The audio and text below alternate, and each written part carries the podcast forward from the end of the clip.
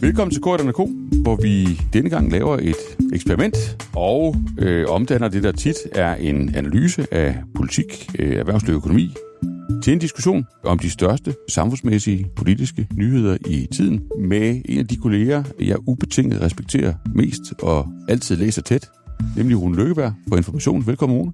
Jamen, tusind tak, Bjarne. Det er, det er en fornøjelse, at du vil være med til at eksperimentere her øh, på børsen. Jeg har også nogle gange prøvet at være med til at eksperimentere lidt på, på information, så det er, jo, det er jo noget for noget. Men tanken var, at vi skulle prøve at diskutere øh, nogle af de ting, der, der for alvor og vel med, med rette optager sindene her i, i sensommeren, øh, hvor det jo stadigvæk er en lille smule af tid, men så alligevel ikke. Øh, og vi har sådan snakket lidt på forhånd og taget, tænkt, vi skulle prøve at dække, dække to emner. Hvad er det? Jamen, det ene er øh, koranafbrændingerne, og ikke mindst øh, den danske regerings holdning til koranafbrændinger, og så metalaget, hvad er, hvordan diskuterer vi koranafbrændinger i Danmark? Og det andet, det er tiltalen mod Donald Trump fra sidste uge, som jo på en eller anden måde er rammen om den mest afgørende begivenhed for vores samfund i de næste par år. Mm, præcis. Så hvis vi øh, lige fikser de to emner, så har vi da i hvert fald øh, yes. haft a, a nice day's work, ikke? Jo, så tager vi inflationen i næste uge. Så tager vi inflationen i næste uge, det, ja, det er rigtigt.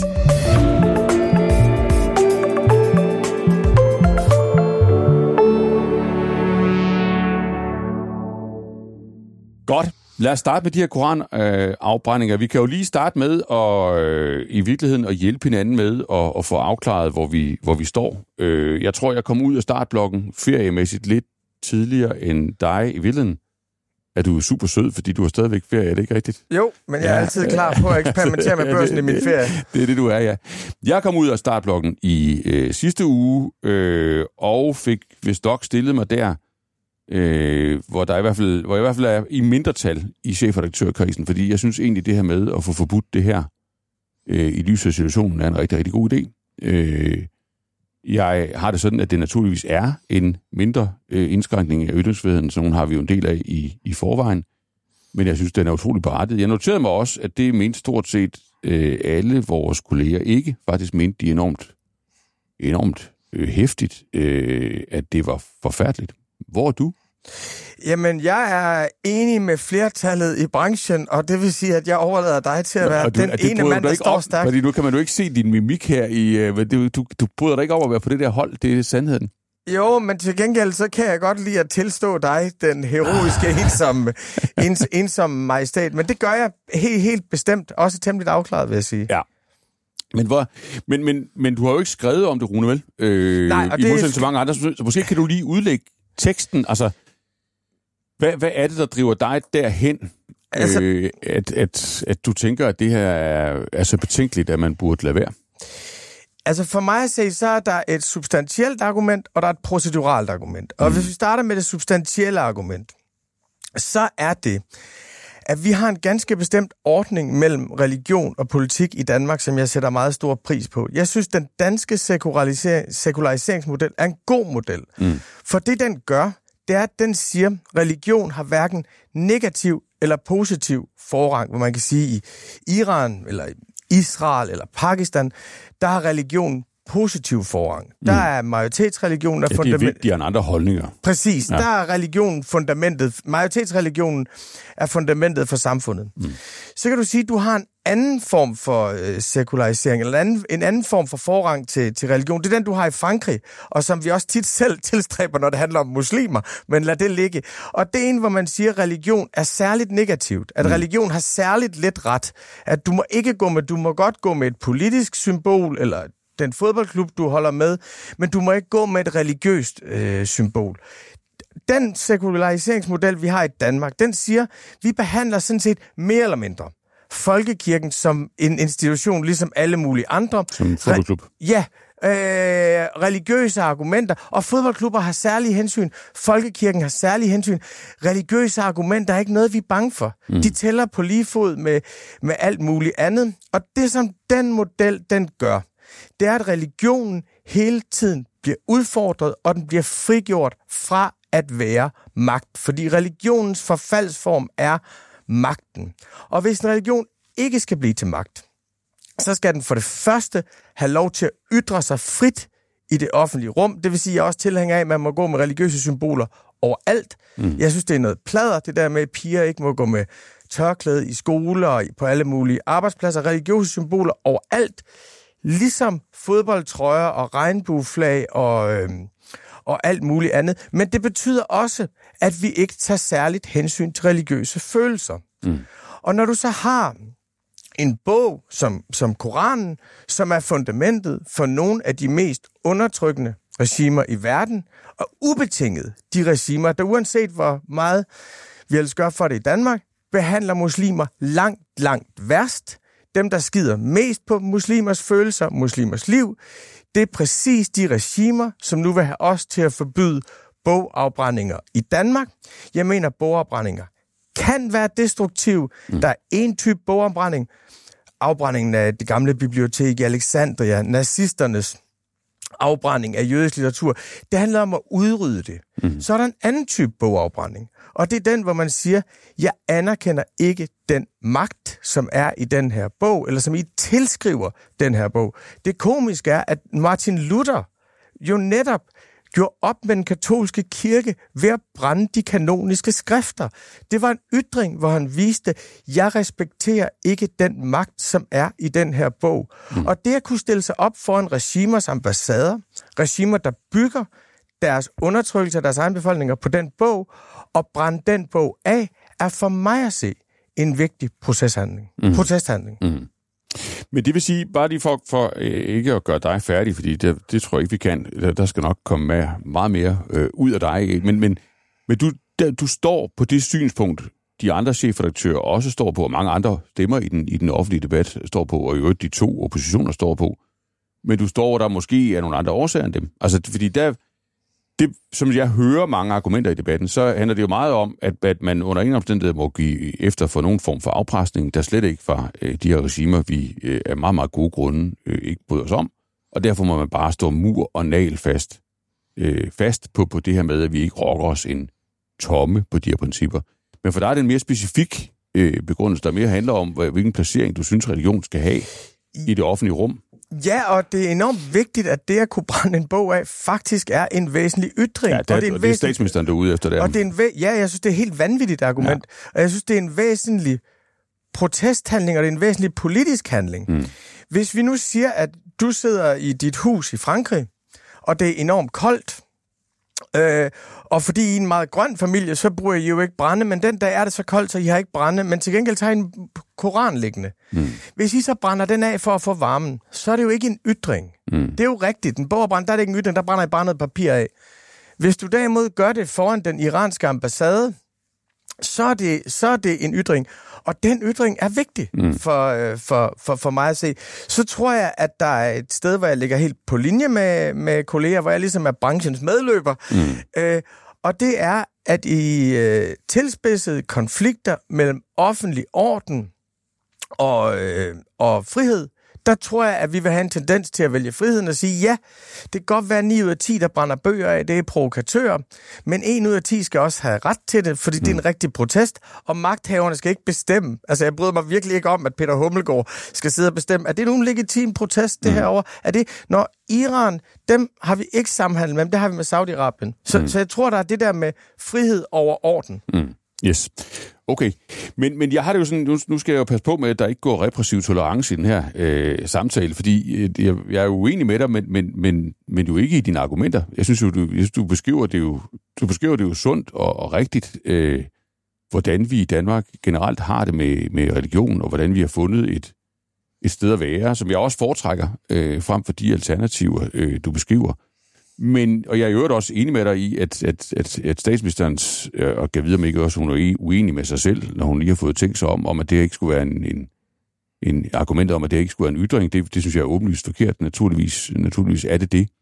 Men, men når jeg alligevel stiller mig et andet sted, øh, så er det fordi, jeg synes, det er så, så for mig relativt øh, åbenlyst, at, at vi ikke kan tage den her diskussion som et rollespil. Altså, at alle, der engagerer sig i demokratiet, også chefredaktører, også oppositionspartier, vel skylder sig selv, i hvert fald i et modent og godt demokrati, at sætte sig øh, i de beslutningstagers øh, sted, som har ansvaret for den her situation. Altså alle, det er jo fint at, at få forskellige vinkler, forskellige perspektiver, og også måske få skærpet pointerne en, en, gang imellem, men et, et, et rigtigt sundt demokrati, der tænker enhver borger og enhver bidragyder til, til debatten vel over, hvad ville jeg egentlig have gjort, hvis det var mig, der havde ansvar for det her? Altså, hvad ville jeg egentlig have gjort, hvis jeg skulle veje det hele sammen på én gang? Og der synes jeg, det er relativt åbenlyst øh, for, for mig, at øh, hvis man kigger på den demokratiske tilstand, vi har i forvejen, hvor vi jo øh, har mange indskrænkninger af vores ytringsfrihed, af mange hensyn. Altså, vi, vi har en injurielovgivning, vi har begrænsninger i forhold til, hvordan vi, vi behandler andre lande, deres flag, deres statsoverhoveder og så videre, og så videre. Der er som også regler imod majestætsfornærmelse, ikke fordi jeg personligt går så meget op i dem, men de er der dog af hensyn til, til nogen øh, følelser i, i befolkningen. Der, der synes jeg, det er åbenlyst, når man har ansvaret, at hvis man ser på, hvad der er på spil øh, her, at, at, at det virker rimeligt at sige, jamen, kan vi ikke også have den begrænsning, at, at, at de samme øh, de, de samme hensyn, vi skal tage, når vi behandler andre menneskers flag, det, det, dem tager, vi også, når vi, når vi behandler deres religiøse, religiøse symboler, som vi, vi, vi gør her. Så det er for mig, det, det er for mig øh, den, den, den vigtige pointe. Og det, der undrer mig lidt, men det er selvfølgelig ikke det vigtigste, det er, at vi har en, en, en offentlighed, hvor jeg synes, vi spiller rollespil i offentligheden. Det er som om, at, at, at nogen kan så få lov at gøre sig den overvejelse, fordi de sidder så tilfældigvis med ansvaret, fordi de har været dumme nok til at sige ja til at sidde i regering. Og andre, de så spiller så en andre, anden rolle, hvor de ikke behøver at gøre sig den overvejelse. De kan bare råbe op og modargumentet. Det synes jeg er umodent. Øh, og så tror jeg for det andet, jeg synes, at, at øh, der, er jo, altså, der er jo vigtige principper på spil her, men der er jo mere end et vigtigt princip på spil. Et er selvfølgelig ytringsfriheden. Noget andet er vel også, jamen hvad er, altså, hvad er det, hvordan fungerer vores demokrati? Er det ikke sådan i vores demokrati, at vores, vores udenrigspolitik i, i, i hvert fald i væsentligt omfang vel skal føres af vores regeringer? Kan vi tillade som demokrati, at man kan kapre vores udenrigspolitik? For det, det er jo det, Rasmus Paludan og hans venner øh, har gjort, øh, endda rimelig radikalt øh, her. Og har vi ikke som, som fællesskab, som kollektiv, en forpligtelse til at diskutere, om vi egentlig, om vi egentlig har det godt med det? eller om vi bør sætte en stopper for det. Øh, selvfølgelig så nænsomt og nådestiksagtigt som, som muligt, men, men dog alligevel øh, på den sidste dag træffe beslutning om at gøre det. Altså det første er jeg egentlig lidt i tvivl om det med rollespillet, om jeg er så enig i det. Mm-hmm. Fordi at der er, jo, der er jo nogle ting, nu har du jo selv øh, været finansminister, mm. og der er nogle ting, du kan sige nu, som du ikke kunne sige som finansminister. Ja, det er øh, Og jeg hørte et interview med Martin Wolf her den anden dag, øh, øh, som... Øh, men men var det, er det godt egentlig? Ja, det synes, jeg synes, at man har frihed til at tale forskellige steder fra. Men den frihed er også forpligtende. Mm. Altså, det vil sige, vi har en frihed fordi vi taler fra mediernes sted. Vi, men den forpligter os til, at vi ikke bruger det til at sige alt muligt pis og lort. Den forpligter det til, at vi ikke bedriver en karikaturkritik af, af magten. Den, mm. Men forpligtelsen er ikke, at vi skal have udenrigsministerens perspektiv nødvendigvis. Skal vi ikke have det med? Hvad siger, jo, det synes jeg, jeg synes, vi skal have det med, men man kan også sige, at det er vores privilegium i situationer, hvor en udenrigsminister kan være presset af alle mulige forskellige hensyn, og stå et andet sted og sige, prøv at høre, Lars, jeg kan godt forstå, det er en svær situation, du er i. Mm. Du sidder over for ambassader i brand, du sidder over for enorm pression, men også der står 10 meter fra, vi må altså sige, lige præcis her, mm. der spiller du det spil, som holder de her regimer ved magten. Og det spil er, at de samme regimer, som mishandler mange, mange flere muslimer end nogen andre, de har fundet den ene ting i vores lovgivning, som de kan gå efter. Og hvorfor er det den ene ting, de kan gå efter? Fordi den eneste ikke betyder en skid for, hvor godt man behandler sine borgere. Og så kan de spille det spil, som islams store forsvar. Og det er med til at underminere islam, det er med til at befeste deres magt. Det er med til at befeste deres globale autoritet. Og så siger man, det er geopolitik i dag. Og det spil skal du ikke spille. Mm. For vi står et skridt fra, og vi kan sige, det spil skal du ikke spille. Det du kan, som jeg synes, man skal sige, det er, jeg er virkelig ked af, at der er de her åndssvage afbrændinger. Jeg synes, de er komplet tåbelige. Jeg fordømmer dem. Jeg tager afstand fra dem. Det er ikke noget, jeg regulerer. Det er et udtryk i vores samfund. Det er ikke mit udtryk. Mm. Men, men man kan vel sige, altså, jeg er, nok, jeg, jeg er nok imod det der rollespil. Jeg, jeg er med på, at, at, at i, i den virkelige verden er der jo begrænsninger, øh, som, som gør, at vi alle sammen spiller øh, roller. Der er grænser for, hvad man kan sige som finansminister, der er grænser for, hvad man kan sige som udenrigsminister. Der er også grænser for, hvad man kan sige som chefredaktør. Ikke? Altså, man, man har jo sit at tænke på. Man har nogle, der er nogen, der køber ens produkter, man har nogle medarbejdere, og man har, altså alle er jo i den konkrete, deres konkrete professionelle og øvrigt private liv underlagt en eller anden form for begrænsning i forhold til, hvordan man ytre sig og diskutere. Men det bør da være et ideal, som særligt pressen, altså også, det er jo, offentligheden er jo, den er ikke vores, men vi er dens tjenere, øh, kan man vel sige, og også formidlere. Det burde vel være et ideal, at man har altså en herredømmefri, men ansvarlig samtale, hvor alle faktisk forsøger at, tage, at, at, at lægge alle væsentlige præmisser til grund for det, de har at sige. I stedet for, at det er en råbekonkurrence, hvor, hvor altså, forskellige perspektiver råber af hinanden, men, men, men uden sådan noget specielt forsøg på gensidig forståelse. Er det, er det, ikke, er, er det jo alligevel ikke lidt... Altså, har du ikke været i branchen for længe, Rune, øh, i forhold til sådan at, at, at stille dig tilfreds med, med, med en lidt forsølvet tilstand? Nej, men jeg, jeg tror ikke, det er egentlig ikke så meget tilstand, jeg ser på det. Jeg ser det bare mere idealt faktisk, sådan at vi har friheden til at udkaste nogle idéer og nogle tanker og nogle principper, som er absolute pejlemærker for vores samfund. Men det er måske netop det absolute, der gør mig sådan lidt... Det, det, jeg forstår det jo godt, ikke? Men, men jeg synes jo, altså... Der er jo nogle, også nogle... Altså, alle situationer er jo konkrete. Den her situation er jo utroligt konkret. Det var Mohammed-krisen øh, også i, i sin tid. Og det er som om, at det, det kan vi slet ikke få plads til i den offentlige diskussion. Altså, det er vel i høj grad et gradsspørgsmål, og det du, det du anbefaler øh, Lars Løkke Rasmussen at gøre, det havde han nok også foretrukket, øh, hvis jeg kender ham ret. Hvis ellers hans vurdering havde været, at han kunne slippe afsted med det. Nu har han så haft en vurdering af, at, at, at situationen er så alvorlig, man er så isoleret øh, Danmark. Øh, jeg tror simpelthen ikke, det er presse for de her lande, man for alvor nødvendigvis flytter sig for. Det er måske snarere presse for vores allierede. Jeg vil, jeg vil gætte på, uden at vide det, at der er nogle amerikanere, øh, som har henvendt sig og sagt, at Øh, de synes, det er stærkt uhensigtsmæssigt, det vi har gang i, i, i både Danmark og, og Sverige. Ikke? Øhm, og, og, og hvorfor kan vi ikke afspejle det i den offentlige debat? Altså alle de mennesker, som nu synes, det er en dårlig idé, der er inklusiv, vil man også mene det, hvis presset var dobbelt så stort, eller tre gange så stort, eller fire gange så stort, eller ti gange så stort? Øh, så er det i virkeligheden, altså er, er det principielle synspunkt, du har, gælder det ligesom under alle omstændigheder? Øh, altså, en, altså, alle principper er jo i konflikt og derfor er de jo ikke absolute. Altså, der er jo Nej, også ting, som jeg synes, man, man, man, man, man ikke må sige og ikke kan sige. Øh, he, he, helt, helt, helt klart. Men jeg vil så sige, så alle principper er i en konflikt. Mm. Men der er også jeg vil lige gøre to pointer her. Den første er, at du siger, at vi går fra, at vi er, går fra konkret situation til konkret situation til konkret situation.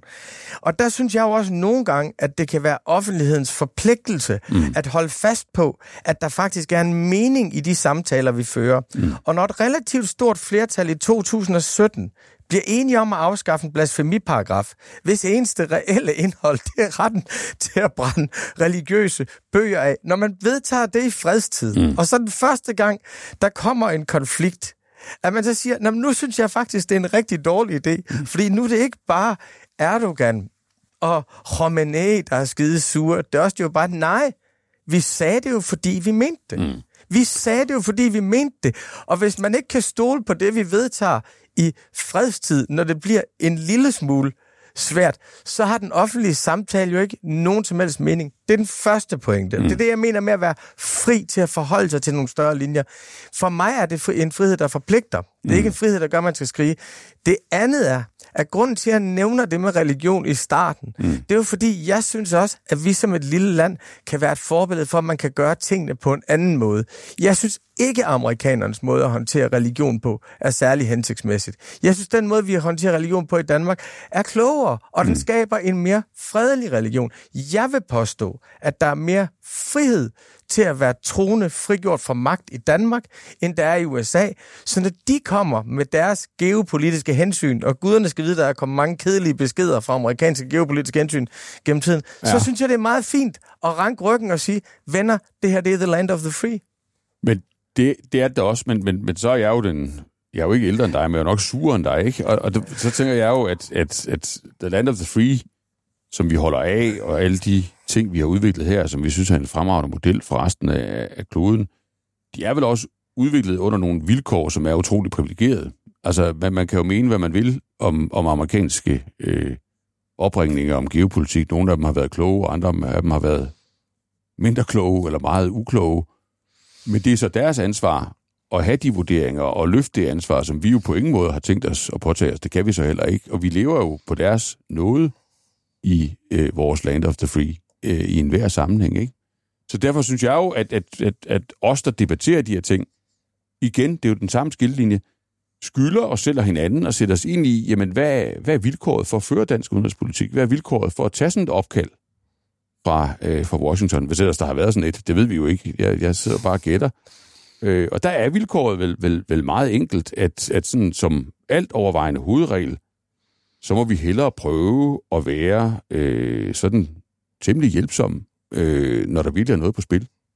Øh, fordi de er temmelig hjælpsomme over for os hver evig eneste dag, hvor der er alting på spil for, for, for vores vedkommende.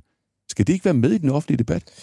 Jo, men det er jeg enig, altså jeg er jo enig i, at vi har bragt os i en situation, hvor vi de facto har afgivet vores suverænitet i en sikkerhedsalliance, og vi har ovenikøbet... Og det er jo en god ting, ikke, Rune? Det, det, det, det, den, det er vi vel lykkelige for. Vi har vundet i selvbestemmelse ved ja. at afgive vores sikkerhedspolitiske ja. auto, øh, suverænitet. Ja. Det er jeg enig i. Ja. Derfor er jeg også helt, jeg vil ved med, at jeg er den chefredaktør i Danmark, der har hyldet småstatsmentaliteten mest. Ja. Fordi småstatsmentaliteten er præmissen for vores frihed. Det er det. Anders Fogh Rasmussens opgør med småstatsmentalitet er det dummeste opgør nogensinde. Fordi det er ikke at besinde sig på, hvordan vinder vi frihed mm. i, i den her verden. Men netop, når vi er i den her afhængighed med USA, og vi har givet meget, Bjarne. Mm. Altså, vi er jo ikke nogen modvillige partner. Vi har givet rigtig, rigtig meget til, til, til USA. Vi har givet rigtig meget i Afghanistan. Vi har givet rigtig, ja, meget, rigtig meget i Vi har Irak. dog nok vundet mere, end vi har givet, ikke? Ja, jo, jo. Ja, ja. Nej, men jeg siger bare, det er vigtigt, når vi er i den afhængighed, den erkendte afhængighed, mm der er det vigtigt, at man siger, at det må også være en forhandlet afhængighed. Det er ikke sådan, vi kan lægge os ned for et hvert opkald fra Amerika. Nå, siger I det? Ja, vi havde godt nok en samtale om det. Vi troede faktisk, at de ord, vi sagde her i landet, de faktisk betød noget. Det er ja. noget, vi har diskuteret i en 10 år eller sådan noget. Og ham, sta- ham udenrigsministeren, der står og skal gennemføre det nu, han var godt nok statsminister, der afskaffede det, det lige før. Altså, der synes jeg, det bliver et rollespil. Ja, der ja. synes jeg, at vi bliver komplet latterlige. Mm. Ja, altså man må i hvert fald sige, at vi sagde jo da nej til at, at afhænde Grønland i en, en, en ruf, så nogle gange siger vi jo, øh, siger vi jo fra, ikke? Men, men, men der, tror jeg, vi, der tror jeg, vi er uenige, og der, der synes jeg, vi, der synes jeg, at vægtningen er en, en anden, og det synes jeg, at vores offentlige debat i, i højere grad burde, burde afspejle. Jeg synes, at det her har nogle perspektiver, der, altså, der er jo en, en evig og en, øh, den er ikke evig, men der er en lang og løbende diskussion om, om dansk politiks tilstand, øh, om vores regeringstilstand, om nye skillelinjer i dansk politik. Vi har haft den sammen øh, nogle gange, dig og, og mig. Jeg synes jo egentlig, paradokset her er, at, at vi havde en regering, der gik på sommerferie, den var helt i knæ. Altså det kunne næsten ikke blive værre. Statsministeren var ved at, at smutte, og ved, Jacob Ellemann var sygemeldt, og og så skulle den jo, så alle har jo så ligget og, og, og ventet på, at nu skulle den tilbage og prøve at se, om den kunne komme i offensiven, i stedet for at komme den i defensiven, ikke? Øh, men i virkeligheden er der jo mere perspektiv i den her defensiv, så vidt jeg kan se, end der er i den offensiv, vi nok får at se lige om lidt med, med udspil om, om dit og dut og dat på, på sommergruppemøder. For jeg synes jo, jeg synes jo, det har vist sig værdifuldt at have en samlingsregering lige præcis den her situation. Jeg tror sagtens, man kan forestille sig, at havde vi haft en klassisk rød eller en klassisk blå regering, så er jeg ikke sikker på, at den kunne have handlet så ansvarligt, som den har gjort, fordi den har været, den har været bundet af sine støttepartier. Øh, en blå regering ville have skævet meget til Dansk Folkeparti, øh, en rød regering måske meget mod, mod både SF og Enhedslisten, og man havde ikke været villig til at hjælpe hinanden. Altså, øh, havde det været en blå statsminister, der skulle gøre det her, øh, så er det slet ikke sikkert, at man kunne få hjælp af Socialdemokratiet, og, og heller ikke den anden vej rundt. Du kan jo se, hvordan det står til i Sverige. Altså, der har du sådan en, en, en klassisk regering, en blå regering, der støtter sig op af et, et gult parti, eller hvilken farve vi nu skal bruge der. Og de tør jo ikke tage det her skridt, altså Ulf Christensen og, og Ko i, i Sverige, så de måske kunne have lyst til det. Så jeg synes, det siger noget ikke bare om, om, om en debat om ytringsfrihed og ansvarlighed og udenrigspolitik, men også om nogle nye skillelinjer i vores, i vores politiske rum, og måske, måske har det her helt paradoxalt. Jeg tror ikke, de har ønsket sig det. Jeg tror, de har hadet det da de sad der på deres sommerferie. Øh, men måske har det vist mere om meningen med SVM, end så meget andet har gjort hidtil. Altså, øhm, lad, altså, jeg synes jo ikke, det er modigt og, og ansvarligt, det her. Det, det, det er dine adjektiver, men lad os, hvis, vi skal, hvis vi skærer det fra, så synes jeg, det er meget sigende, at der er én politiker, der kan håndtere den her situation og er legitim i den her situation, og det er efter min opfattelse Lars Løkke Rasmussen. Fordi, Selv, selvom han vel egentlig er den, der står mest æresløst i, i forhold til sin fortid, ikke? Det, det, det, det siger du, men her, her vender vi så holdningen. Det synes jeg ikke, fordi Lars Løkke, som jo er ligesom alle mulige andre drevet alle mulige private motiver, dem kan jeg også godt se, men jeg vælger her at fokusere på de fornuftige argumenter, man bruger mm. til at begrunde sine ja. Øh, private motiver på. Der kan ikke være nogen tvivl om, at Lars Lykke har skrevet en bog, hvor han har redegjort for, at han på grund af nogle politiske konstellationer er blevet presset til at gøre nogle ting, som han selv synes var åndssvage. Mm. Han har været i en afhængighed af Dansk Folkeparti, ja. og vel også af Liberal Alliance, som har ført ham sted hen, mm. hvor han synes, det blev barnligt, og hvor han synes, det blev øh, symbolpolitik, og hvor det blev uhensigtsmæssigt. Lykke har så endda lavet et begreb for det, som er befrielsens øjeblik. Mm. Det vil sige, han har, jeg har intet som helst imod politikere, der skifter holdning. Mm. Anders Fogh Rasmussens holdningsskifte fra minimalstat til socialstat, forberedt, forklaret foran befolkningen over lang tid. Lars Lykkes her er det samme. Mm. Lars Lykke har været den borgerlige politiker, der har taget det mest systematiske opgør med Anders Fogh Rasmussens moralske maksimalisme, lige fra skattestop til værdipolitik. Mm. Jeg synes, Lars Lykke står legitimt, og jeg synes, han står frit her. Mm. Jeg synes, hans problem er jo, at den her regering, Mette Frederiksen, det, altså det er jo en skandale, at der går så lang tid, før en statsminister kan udtale sig om det her. Fordi mm. hvis vi køber præmissen, jeg køber den ikke, men hvis nu antager præmissen om, at det her det er en national krisesituation, mm. altså en helt ekstraordinær, at vi er et helt ekstraordinært sted, ikke? Mm Altså, så er det jo komisk, at vi ikke ser statsministeren. Lad mig sige det på den her måde. Vi har set statsministeren med større patos i mindre kriser hurtigere end det her. Mm. Så hun kommer svækket ud af det her. Regeringens leder kommer svækket ud af det her og kommer ud og siger noget, som er komplet meningsløst. At det ikke er en ytring. Så har du på den anden side Venstre. Mm. Venstre kommer også svækket ud af det her, fordi Venstre er stadigvæk formet af Anders Fogh Rasmussen, værdipolitikken i 10'erne, øh, nullerne og 10'erne, og Jakob Ellemann kommer ud fuldstændig uden autoritet. Han taber til Lars Lykke på den ene side, og til Inger Støjberg på den anden side. Og det er typisk for den her regering, synes jeg, at den slider de to gamle institutioner op, som har været med til at bære Danmark, nemlig Venstre og Socialdemokratiet, den slider dem op i forhold til legitimitet, mm. i forhold til engagement, i forhold til principper, og så har vi Moderaterne, det her parti, som vi ikke rigtig ved, hvad er, når Lars Lykke ikke længere er der. Og de bliver stærkere, det har du ret i. Men vi kan, nå, her kan vi nærme os hinanden og være næsten enige. Den analyse øh, køber jeg. Jeg har bare lyst til at, at, at, at måske få en jagttagelse til den, eller sådan. Jeg tror, man kan lære noget af den, ikke? Fordi, som du siger, Lars Lykke har jo stået stærkest her, og han har også været den, der, der turer at være på banen. Det var så også hans, hans arbejde. Men, men og hvis ikke det var, som, som du beskriver, at man egentlig har lov at skifte holdning, hvis ellers man gider forklare det, øh, så ville han jo nominelt set have det største problem. Ikke? Det var jo ham, der efter at gå rundt om sig selv 24 gange, blev enige om, at, at, at VLAG-regeringen og Venstre godt kunne støtte en afskaffelse af blasfemiparagrafen. Næppe fordi han var meget overbevist om, at det ville være en god idé, øh, men fordi at så var der noget til Dansk Folkeparti øh, der tilbage. Hvorimod Socialdemokratiet jo øh, i en periode, hvor man ellers bevægede sig til højre værdipolitikken, hvor man gjorde meget for at, at lukke den her flanke, faktisk valgte at sige nej Vel at mærke, selvom det var et forslag, der kom fra enhedslisten, øh, altså fra et, en, en, en del af, af det, der ville blive på Mette Frederiksens parlamentariske grundlag. Så det, det, er jo da, det er jo da paradoxalt, at den politiske leder i regeringen, altså Venstre taber jo de, de, de fleste slag, øh, så det er måske ikke så, så interessant, men, men i, i, i sådan vurderingen af Mette Frederiksen over for deres lykke, så er det da paradoxalt, at den, som i virkeligheden har de svageste kort på hånden i udgangspunktet, kommer stærkest ud. Hvorimod Mette Frederiksen, som jo sådan set har en udmærket sag, altså det gode, som hun i sin tid frygtede, dengang Socialdemokratiet sagde nej til at afskaffe blasfemiparagrafen, nemlig at, at det viste sig at blive et problem for kongeriget, øh, jamen hun, hun, på en eller anden måde evner hun ikke at få det omsat til en, en, en fordel.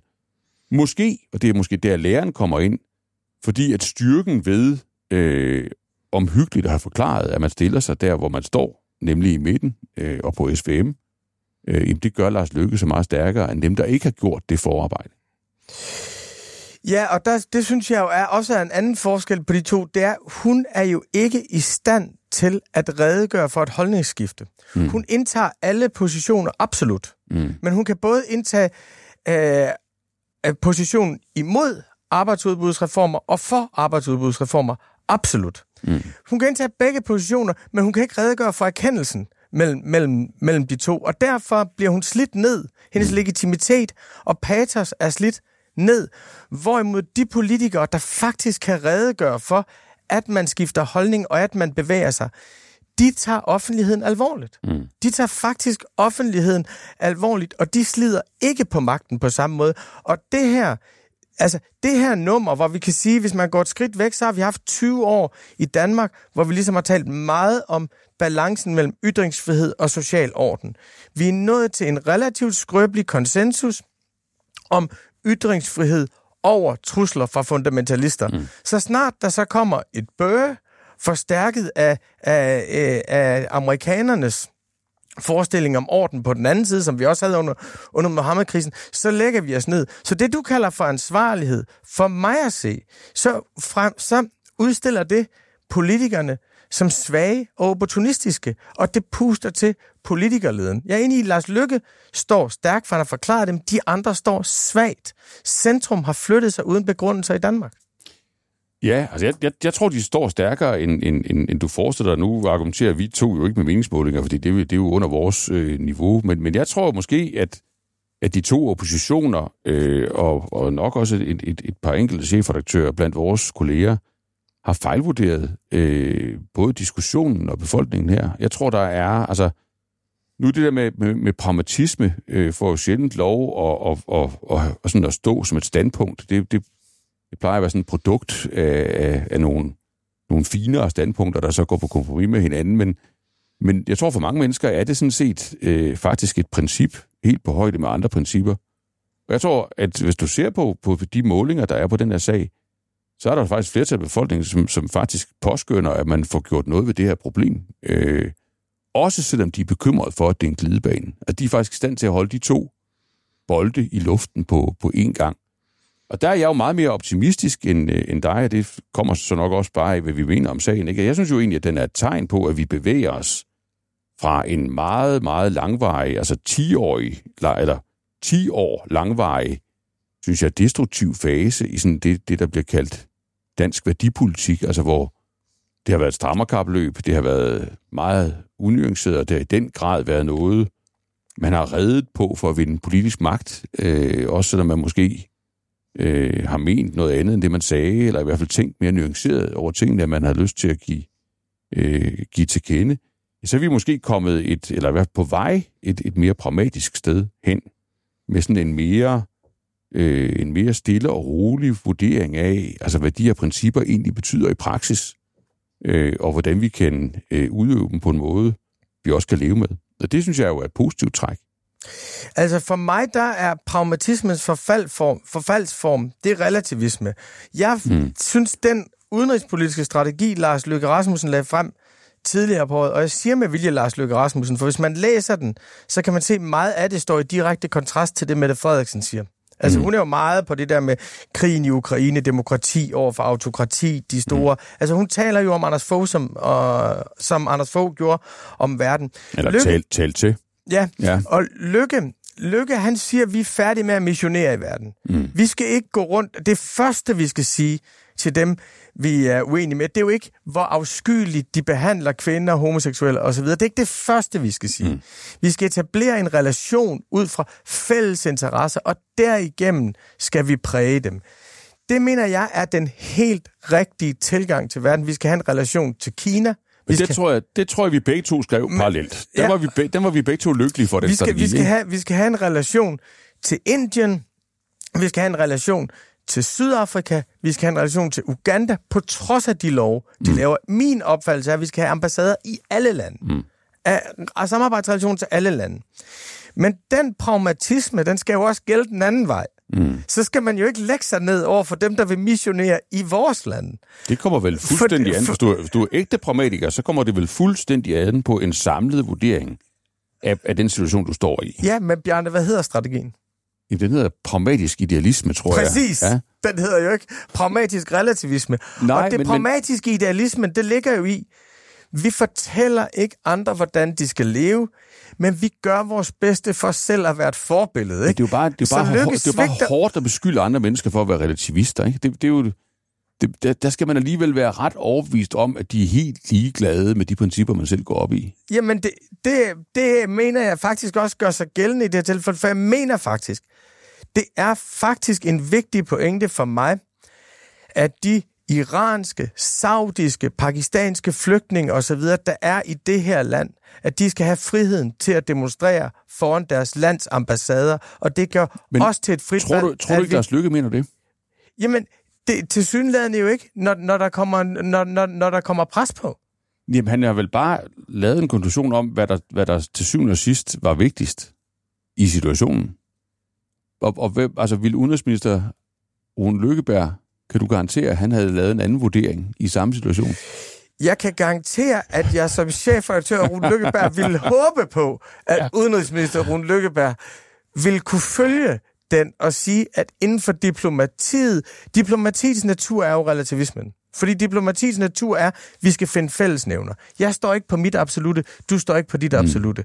Men diplomatiet skal jo så være fa- holdt fast af politik, som skal være holdt fast af, af principper. Og derfor, jeg mener ikke, at det der med at have friheden til at sige sine holdninger, det betyder, at man skal råbe og skrige, at alle er opportunister og relativister. Jeg mener faktisk, det er en forpligtelse mm. til at prøve at rådgive folk, der står i en langt sværere situation, end man selv gør, så godt som muligt til ikke at gøre det forkerte. Det er et meget godt sted at stoppe, fordi vi har lovet hinanden, vi også vil nå Trump, og, og, og før vi nu får dig udnævnt til, til udenrigsminister, øh, Rune, så kan vi måske lige skifte gear.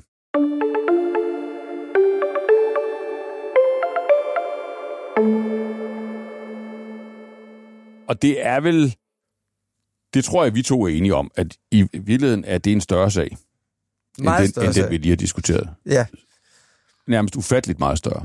Øh, og der er vel... Jeg tror, hvis vi kan nå det her, jeg tænker, at vi kan tage 20 minutter mere, øh, og så, Klart. så kan vi heller ikke bede lytterne om, om, om, om mere tålmodighed. Men, men der er vel to aspekter i det. Altså den konkrete, helt konkrete sag, eller de konkrete sager, men, men det er jo særligt den, den store af dem, vi, vi, vi fokuserer på. Og så er der vel den tilstand, det så skaber i amerikansk politik, vi lige skal prøve at, at dække. Men jeg ved, at, at, at den konkrete sag har hensat dig i sådan en sommerbegejstring. Jamen, det er fordi, jeg synes, hele Trumps måde at være præsident på, har jo skabt en fundamental udfordring for det amerikanske demokrati, som jeg prøver virkelig faktisk at sætte mig ind i. Mm. For jeg tænker, hvis jeg var forælder i USA, og jeg opdrog mine børn til at være borgere i det samfund, Mm. hvordan vil jeg så lære dem at respektere de andres synspunkter? Mm. Det gør jeg jo meget ud af med mine børn herhjemme og sige, jamen prøv at høre, der er faktisk en... Altså, det er, ja, vi er feminister, men der er også mange drenge, der, der falder igennem. Vi er modstandere af racisme, men der er også nogle problemer med ghettoområder. Mm. Vi er modstandere af ulighed, men der skal være belønning. Men helt fundamentalt, mm. Der er jeg svært ved at se, hvordan jeg skulle gøre det i USA, fordi at republikanerne er drevet af en leder, som har grænseoverskridelsen som princip. Mm. Og hvordan sætter man grænser for en, der har grænseoverskridelsen som princip? Det er for mig at se det helt store problem for det amerikanske demokrati. Og hvordan bygger man en sag op Mm. mod Donald Trump øh, omkring hele forsøget på at afmontere valget i 2020, som ikke bliver til en politiseret sag? Hvordan gør man det en dag i en demokratisk administration? Fordi demokraterne er her også efter min opfattelse, men her står jeg til gengæld meget alene, mm. blevet vanvittige. Altså jeg mener ikke, det der skete den januar, januar 6. januar 2021 har noget som helst med et kup at gøre. Mm. Intet. Mm. Intet med et kup at gøre. Jeg mener ikke, Donald Trump var leder af det, der foregik overhovedet. Jeg mm. mener, at dem, der gjorde det, de har ansvaret for det, og jeg mener ikke, det var et kup. Så hvordan opbygger man en sag mod Trump? Mm. Og der har Jack Smith, som er særlig udpeget anklager under det amerikanske justitsministerium, han har lavet en sag mod Donald Trump, som netop siger, det var ikke Trump, der stod bag de her optøjer. Mm. Han bærer ikke det juridiske ansvar for optøjerne. Han bærer det juridiske ansvar for at gøre, hvad han kunne for at obstruere processen, mm. for at vildlede sine embedsfolk, for at misbruge sit, sit, øh, sit, sit apparat. Og for det bør han straffes. Og jeg synes faktisk, det at man kan lave et anklageskrift, som både tager afstand for demokraternes udlægning og for republikanernes udlægning, og rammer en fornuftig lov og orden middle ground, er vildt imponerende. Mm. Jeg synes, det er en kæmpe optur, det anklageskrift. Ja, men der, der, er, vi, der er vi to. Øh, og jeg synes jo også, når man sådan har fulgt, altså nu vil jeg ikke påstå at følge alle internationale medier, det, det vil jo også være hårdt, særligt i en sådan sommerperiode. Men jeg synes, at, at, at jeg har noteret mig en forskel på øh, i hvert fald dele af de sådan, globale vurderinger af det her, det vi har snakket om hjemme i Danmark. Altså, der, jeg tror, der måske har været en stemning i Danmark af, at det er, også, det er også lidt ærgerligt det her, fordi skulle man ikke lade vælgerne tage sig af ham? Altså skal det virkelig, skal det ende i, i, i, i retsvæsenet? Altså, der synes jeg jo, der er en global vurdering af, at nej, lad, altså, lad os nu prøve og håbe og se, øh, om ikke de her amerikanske institutioner faktisk kan løse deres opgave. Om ikke, om ikke også en præsident øh, af den karakter, øh, som, som Donald Trump jo har været, kan dømmes legitimt øh, på en måde, der, der, ikke kan, der, ikke, der ikke kan stille spørgsmålstegn ved, og som, som et flertal af den amerikanske befolkning til syvende og sidst trods alt vil finde har været, har været en ordentlig proces. Ikke? Og det, der er jeg enig med dig i, at det, det, det, det tegner egentlig meget godt. Øh, og anklageskriftet altså, øh, peger en rigtig retning, og, og, og man har lov at håbe, at det her vil, vil, vil ende øh, som det skal, øh, nemlig med den, den type proces. Det, der så er min bekymring, øh, det er jo, og der, der må du undskylde, at, at jeg igen er mere pragmatiker end, end, øh, end, end, end, på, end på principperne. Jeg, jeg, det, det bekymrer mig, hvad det er for en, en valgkamp, vi ser øh, ind i. Ikke fordi den vil jo blive, det bliver jo en fest for medierne, øh, må man sige. Det, vi vil jo komme ind i et, en periode, hvor nyhederne skriver sig selv øh, på den måde, at at du vil få altså to kandidater, øh, hvor den ene øh, befinder sig i, i, i retssale en, en, en stor del af tiden. Muligvis, øh, altså tv-transmitteret. Øh, det må man vel forestille sig, i hvert fald for nogle af dems øh, vedkommende. Og hvor den anden jo, øh, alle øh, hans fortjenester til trods, efter min vurdering, og jeg ved jo også efter din, øh, er en meget, meget gammel mand. Øh, som jo vil komme under et, et, et stort fysisk pres i en øh, valgkamp, der godt stadigvæk kan blive rigtig, rigtig tæt, og som der kan ske alt sammen, alt muligt med øh, undervejs. Du kan jo altså karikere sat på spidsen, kan du få en gammel mand, øh, der slås mod en anden gammel mand, den ene fra en retssal og den anden fra et hospital, ikke? Og det afgør så den frie verdens øh, fremtid. Bekymrer det ikke dig? Jo, altså det, det, det bekymrer mig i ekstrem grad, fordi jeg synes, hvis man ser på vores del af verden, så er der kun én leder, som har en konsistent strategi for, hvordan man skal håndtere indrigspolitik og udenrigspolitik, og det er Joe Biden. Mm. Der er kun én regering, som faktisk har en samlet plan, som mm. hænger nogenlunde sammen, og som man kan se, der er et forsøg på at løse nogle problemer, der er et forsøg på at adressere noget, der er noget klima, der er noget handelspolitik, der er noget geopolitik, der er noget økonomisk politik i det. Biden er ligesom vores del af verdens bedste bud. Hans politik er det bedste, vi kan enes om. Vi kan sikkert finde alle mulige. Og det, at han går ind i en valgkamp, hvor vi jo faktisk ikke engang kan være sikre på, at han overlever valgkampen. Det er det. Vi kan, og vi kan heller ikke være sikre på, at han ikke bliver alvorligt syg undervejs, så vi aner ikke, hvad vi får der. Og den anden ting er så, som jeg faktisk synes er, også er en ulykke, det er, i og med at Trump han kommer til at være i retten nu, der kommer, der kommer også et sagsanlæg fra Georgia, så bliver det her en valgkamp, der kommer til at handle om Trump. Mm. Trump bliver hovedpersonen, og du kan se, hvordan CNN's ratings, de suser op, så snart Trump han bliver hovedpersonen, og det vil sige, hele Bidens politiske projekt, ud til venstre. Det er der ikke nogen, der forholder sig til. Det bliver en valgkamp for eller imod Trump, og det bekymrer mig ekstremt. Mm. Men virker det ikke som om, at det, altså, at, at det også er en demokratisk kalkyle? Altså at, at, at Trump måske er den kandidat, man kan slå med, med nogen form for sikkerhed, når man er Joe Biden, og at det er den modkandidat, man ønsker sig, med alt, hvad dertil hører, og at en valgkamp for eller imod Donald Trump faktisk også er sådan, man selv framer øh, det, der skal foregå? Jo, altså det, det er klart, jeg tror, de har lavet den analyse, at den, der var nemmest for Biden at slå, det er Trump. Der er jo ja. det der, man kalder for the law of opposites i USA. Det vil sige, efter George Bush, som var sådan Texas cowboy-agtig, øh, som talte til øh, de røde, altså republikanernes hjerteland. Så fik du Obama, som var sådan ung og progressiv. Efter ham, så fik du hævnen over det. Men hævnen over det var også Trump og galskaben. Og efter galskaben, så fik du normaliteten mm. og den empatiske onkel Joe Biden. Og det vil sige, hvis Joe Biden kom op imod Ron DeSantis mm. fra, fra, fra, fra Florida, eller Nikki Haley, mm. eller måske endda Tim Scott, ville det være svært, fordi så vil the law of opposites være, nu har du haft to gamle præsidenter i træk, ja. og nu kommer der et nyt ansigt. Ja. Og Trump er, på, er de på den måde enige om, er ufarlig for dem. Problemet med den kalkyle er, synes jeg, at de undervurderer, hvor tæt Trump var på at vinde sidste gang. Trump var 100.000 stemmer i fire forskellige stater fra at vinde. Mod, og, mod en Joe Biden, der ikke lå på sygehuset præcis. og ikke var død. Biden vil være fire år ældre. Mm. Han vil gå ind til et valg med approval ratings på omkring 40 procent. To tredjedel af amerikanerne synes, nationen går den forkerte vej. Han vil være slidt af embedet, og Trump vil være mobiliseret af, af modstanden mod det. Jeg synes, både det at køre med Biden som kandidat, og det på den måde udpege Trump, er et kæmpe gamble og et vanvittigt gamble.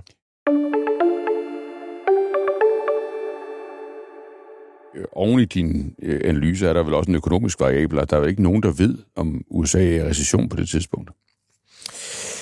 Nej, og det er jo der, hvor du er langt stærkere end... Det, ja, det tror jeg ikke. Hvis en, jeg var det, så ville jeg være rigere end dig, og det er, jeg tror en, jeg ikke, jeg er i væsentligt omfang. Men, men, men, øh, men jeg synes, at hvis du... Jeg, jeg, vil, jeg synes, Bidens problem i forhold til økonomien er noget andet. Mm. Det er forholdet mellem nøgletallenes virkelighed og den statistiske og, og, og, og den, den oplevede, oplevede og den menneskelige virkelighed. Og, ja, det synes jeg er Bidens virkelige problem, fordi hvis du ser på, hvor mange jobs de har, hvis du mm. ser på, hvor lav ledigheden er, der er faktisk også en... Altså, lønnen er jo ikke faldet i USA under Biden. Lønnen er faktisk steget lidt mm. under, under Biden. Og den der ulighedsfortælling med middelklassens lønninger står stille overklassen af, passer faktisk ikke helt under Biden. Så hvis du ser på Bidens nøgletal, mm. så vil du faktisk sige, at det går godt. Bidens økonomi performer bedre end nogle europæiske Præcis. økonomier. Og nu er vi jo skeptiske over for, eller ambivalent omkring vækst, men den amerikanske vækst er også pæn. Altså, så for... Når du siger visa, mener du information. Det er, det er ikke mig, du tager med på det hold. nej, der. nej, jeg prøver, jeg prøver altid at lokke dig med. Så, ja. så for mig at se, er det ikke så meget nøgletallenes virkelighed, mm. der er Bidens problem. Men det er oplevelsen af det. Altså uanset hvad du gør, mm. så har folk en oplevelse af en nation, hvor man er oppe og slås. Mm. En nation, hvor man ikke kan regere. En nation af ufattelige konflikter hele tiden. Og det vil jeg faktisk mene, det er ikke Bidens skyld, eller Bidens, Biden, der har skabt det, men det er Bidens problem. Jeg tror, jeg tror, du har fuldstændig ret i, at den der forskel er, er, er væsentlig. Jeg, jeg tror, et par nuancer til den. Øh, for det første er, tror jeg, det, der bidrager meget, meget til den, ud over øh, slåskampe, det er inflation øh, i høj grad. Altså, den her oplevelse af inflation, inflation som man jo har vendt sig af med at have, øh, og som så pludselig er, er tilbage. Og der kommer man jo ikke udenom, at, at, at i tilgift til, de mange rigtige ting, du siger om, øh, om Biden-administrationens fortjenester, så er det jo en af de største fejl, der er begået i, i sådan en økonomisk politik i, i, i, i hvert fald i de senere år, at man endte med, at man startede med at stimulere økonomien så voldsomt, som man gjorde i, i USA. Formentlig af ideologiske årsager. Altså man, man, man, man følte, det føltes godt at smide 1,9 trillion dollars ud i, i økonomien for at få sparket gang i den. Men det skabte en hel masse inflation, som man nu ligger og, og kæmper med, og som nu er en, en, en risikofaktor i forhold til, at det her kan gå galt, øh, og man får valgt den, den forkerte præsident, i hvert fald efter, efter min opfattelse. Og så tror jeg, man må sige, at, at den aktuelle situation spiller jo som regel en, en, en rolle, når man skal til valg. Og det her med, om man... Altså, det, det er jo dejligt, øh, at der er sket nogle positive ting, og det forventer man jo altid, at vælgerne skal takke en for, men, men de har det jo med at se fremad, med at mærke efter, hvordan de konkret har det i, i situationen. Og hvis de konkret har det sådan, at, at, at økonomien er på vej baglæns, øh, så tror jeg bestemt, at det kan være en, en, en risikofaktor oven i, oven i det andet. Så det ser i, i mine øjne, altså, jeg forstår godt den kalkyle, der hedder, at vi vil helst op mod Donald Trump, og det må godt være, det må godt blive det, det vildeste freakshow øh, i, i sådan nyere menneskehedshistorie. Så bare, det kommer med nogle risici, øh, som, man, øh, som er næsten svimlende. Ja, altså, og så, nu vil jeg så skyde noget ind, som er et kontroversielt synspunkt, men det er, at jeg er ikke sikker på, at Trump vinder. Jeg er Ej, godt det, klar, det, det, jeg er ikke tror jeg, sikker det på- tror jeg så heller jeg, ikke. jeg er ikke sikker på, at Trump vinder nomineringen. Det Jeg tror ikke du ikke, han nej, gør? Jo, jeg siger, jeg er ikke sikker på det. Okay. Jeg vil gerne minde om, på det her tidspunkt i 1991, der var der ingen, der havde hørt om Bill Clinton. Nej. Bill Clinton stillede først op i oktober. Men Bill Clinton var så Bill Clinton. Ja, Nemlig ja, et ja. af de stør, en af de største øh, Jeg ved godt, at talenter. for dig er han ja, nærmest en angriber på, li- hos Liverpool. Eller, eller, Det eller sådan noget. ikke men, nærmest, Men, jeg vil, nej, ja. men det man altid undervurderer, og det er ikke fatter amerikanerne selv undervurderer, det er primærvalgene som en selvstændig proces mm. med deres egen selvstændige dynamik. Og vi aner ikke, hvordan de kommer til at spille sig ud. Vi kan se, at Trump fører meget stort nu, mm. men han fører ikke mere, end Hillary Clinton ført over Barack Obama på et tilsvarende tidspunkt i Men 2007. det er måske et, et, et godt sted at, at slutte samtalen, nemlig med lidt, lidt perspektiv, fordi det, du vil, vil lægge op til der, det, det altså et er de evigt gyldige sandheder om dynamikken i, i primærvalg, men noget andet er vel at, altså, det vi ser nu, de tendenser, vi ser nu, altså, hvad, hvad er perspektivet for, at de ændrer sig? Altså, at det republikanske parti ikke længere er Trumps parti, øh, men kunne være noget andet. Også noget, der kunne vinde over demokraterne på en måde, vi andre ikke behøver at leve i, i evig angst for. Og, og, og hvor er det, vi, vi, vi ser de her demokrater bevæge sig hen? Øh, der er vel en eller anden biologisk, biologisk udløbsdato på, på den epoke, Biden har tegnet i, i amerikansk politik. Hvad, altså, hvad, hvad, ser du, hvad ser du komme efter det her, Rune? Nej, men, Og altså, jeg, jeg mener jo, Biden har lavet en økonomisk politik, en handelspolitik, en industripolitik, en grøn politik, som der er massiv opbakning omkring i det demokratiske parti. Og, som, og derfor er det tåbeligt, at han stiller op igen, fordi andre kunne have ført den, den videre. Hvad republikanerne angår, der vil jeg mene, at det er, som man plejer at sige, når, øh, når totalitære regimer falder, at det virker helt umuligt, indtil det sker, og så virker det uundgåeligt derfra. Mm. Altså, Trumps dominans virker fuldstændig uantastelig, og på et eller andet tidspunkt, der er den væk. Og det kan godt gå meget, meget hurtigere, end vi tror. Fordi vi skaber sådan et billede af, at der er sådan 40-45 procent af de republikanske vælgere, som er 100 procent Trumper. Sandheden er, at langt de fleste er 80-20, 70-30, og hvis de ser en anden mulighed, en anden pakke, så kan det være et helt andet republikansk demokrati, der kommer ud allerede i løbet af, af, af primærvalgene. Jeg kan huske, at David Axelrod sagde efter, at Hillary Clinton havde tabt til Trump i 2016, at man glemmer altid, mennesker er kompliceret, og verden er kompliceret, og politik er det komplicerede spil. Lad os holde det åbent. Og det tror jeg virkelig også gælder i det republikanske parti. Men det, det tror jeg, du har ret i, og jeg, jeg, jeg, altså, jeg, tror, jeg tror ikke, vi er samme sted, men, men, men jeg tænker også, at spillet er meget åbent. Jeg tænker, måske det, er- måske er det endnu mere åbent i, i min optik, fordi jeg er ikke sikker på, at det demokratiske parti er så velforvaret, øh, som du vil, vil gøre det til. Jeg tror, der er en, en betydelig øh, risiko for, at man efter Biden vil se, øh, vil se en kamp om det sjæl, øh, som ikke bare handler om de vedtagende politikker og, og slagretninger, øh, vi nu kender fra Biden, og, øh, og, og, og som du beskriver som, som det eneste konsistente bud på at, at lede den frie verden. Jeg tror sagtens, man vil kunne forestille sig en værdikrig inde i, i det parti om, hvorvidt man skal længere til venstre, øh, først og fremmest i værdispørgsmål, men, men også i økonomisk politik øh, og andet, eller om man skal søge midten øh, på, på Clintonsk øh, vis. Og jeg tror ikke, det er, jeg tror ikke, det er sikkert, at det ender godt øh, i forhold til i forhold til valgbarhed og i forhold til at kunne løse den opgave, vi vil for Danmark håber, det demokratiske parti kan løse, nemlig at holde fast i magten øh, og sætte en kurs for, for den frie verden, som vi et eller andet sted øh, er dybt afhængige af. Og omvendt det er, deler jeg dit, dit, dit syn på, på det republikanske parti, at det, jeg tror ikke, det er uden for rækkevidde, øh, at, øh, at man kan forestille sig, øh, at, at det ændrer sig pludseligt og voldsomt. Øh, men omvendt kan man jo være bange for, at, at, at man kan jo også resonere lige omvendt, uden at sige, at det republikanske parti, det er en, det, det er virkelig sådan en, en, en, en, en global innovationsmaskine. Øh, det viser os alle sammen, hvad det er, der er ved at ske med partier i det 21. århundrede. Øh, nemlig, at, øh, at de bliver de bliver polariseret, at de, altså, at de, at de bliver domineret øh, af dem, der tænker det mest ekstremt. Øh, og det ender alle andre øh, så til syvende og sidst med at bøje sig for. Øh, det er jo rejsescenariet, ikke? At, at det afghanske parti er ude over et tipping point, hvor det er for meget svært øh, ved at vende tilbage til noget, der minder om en, en dynamik, vi, vi kender og vokser op med, hvor det på en måde, vi, vi andre ikke skal være helt utrygge ved, kan have magten øh, hver anden eller hver tredje gang i, i USA. Fordi kan det afghanske parti ikke det, jamen, så er det jo også svært at se sådan en langsigtet stabilitet for sig øh, for, for, for USA's side. Jeg tror i hvert fald, en af de store ting, der er sket, det er jo, at borgerligheden er blevet revolutionær. Altså, hvor man tidligere ja. sagde, at borgerligheden, det er dem, der vil forsvare institutionerne, der er anstændige, og reglerne, og retsstaten og sådan noget, så er borgerligheden i Vesten blevet revolutionær og rasende. Mm. Og dem, der stiller sig op imod den revolutionære og rasende borgerlighed blandt de borgerlige, de bliver meget hurtige til dinosaurer. Altså, det er jo sådan nogle lidt latterlige John McCain-typer, der meget, meget, meget sent i livet finder ud af, at det er det hold, han er på, eller nogle af de der typer, i, som vi også kender fra Storbritannien, mm. altså John Major eller forhenværende. Så, så det vil sige, at efter det er borgerligheden, der har overtaget raseriet og revolutionen, mm.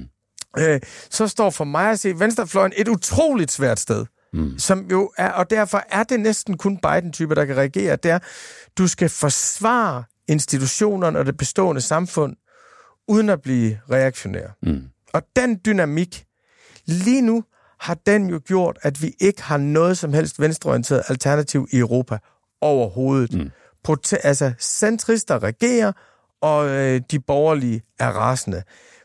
USA er det eneste sted, hvor det er på en anden måde. Grunden til, at jeg er optimistisk, det er jo det samme, der gør dig pessimistisk omkring det demokratiske parti. Det er jo, at jeg kan se en forbindelse mellem Elizabeth Warrens konkurrencepolitik, meget venstreorienteret skattepolitik, Bernie Sanders, meget venstreorienteret finanspolitik, og så den måde, Biden reagerer på. For mig er det det eneste sted, hvor venstrefløjen stadigvæk har magt til at forme fremtiden. Det, der giver håb for mig og, og nervøsitet hos dig. Ja, ja fordi jeg, jeg har det jo omvendt. Ikke? Jeg synes jo, at Joe Bidens fortjeneste er, at han har holdt de der ting i skak. Øh, akkurat taget det med, men ikke på en måde, der har været alt for skadelig, og også på en måde, der gør, at han stadigvæk kan blive valgt. Men jeg tænker, Rune, at der er et eller andet grundlag for, for opfølgning. Det er klart. og vi vil i hvert fald sige dig øh, umådeligt meget tak for dit besøg. Det er jo en helt anderledes podcast øh, for mit vedkommende, men, øh, men synes jeg masser af energi, og, øh, og jo også nogle argumenter på din side, der gør, at man, man tænker over, om ikke man skal flytte sig på nogle punkter. jeg tænker også, om jeg ikke skal flytte mig, efter jeg taler med dig, Bjørn. Det er godt. Tusind tak for dit besøg. Tak for besøget.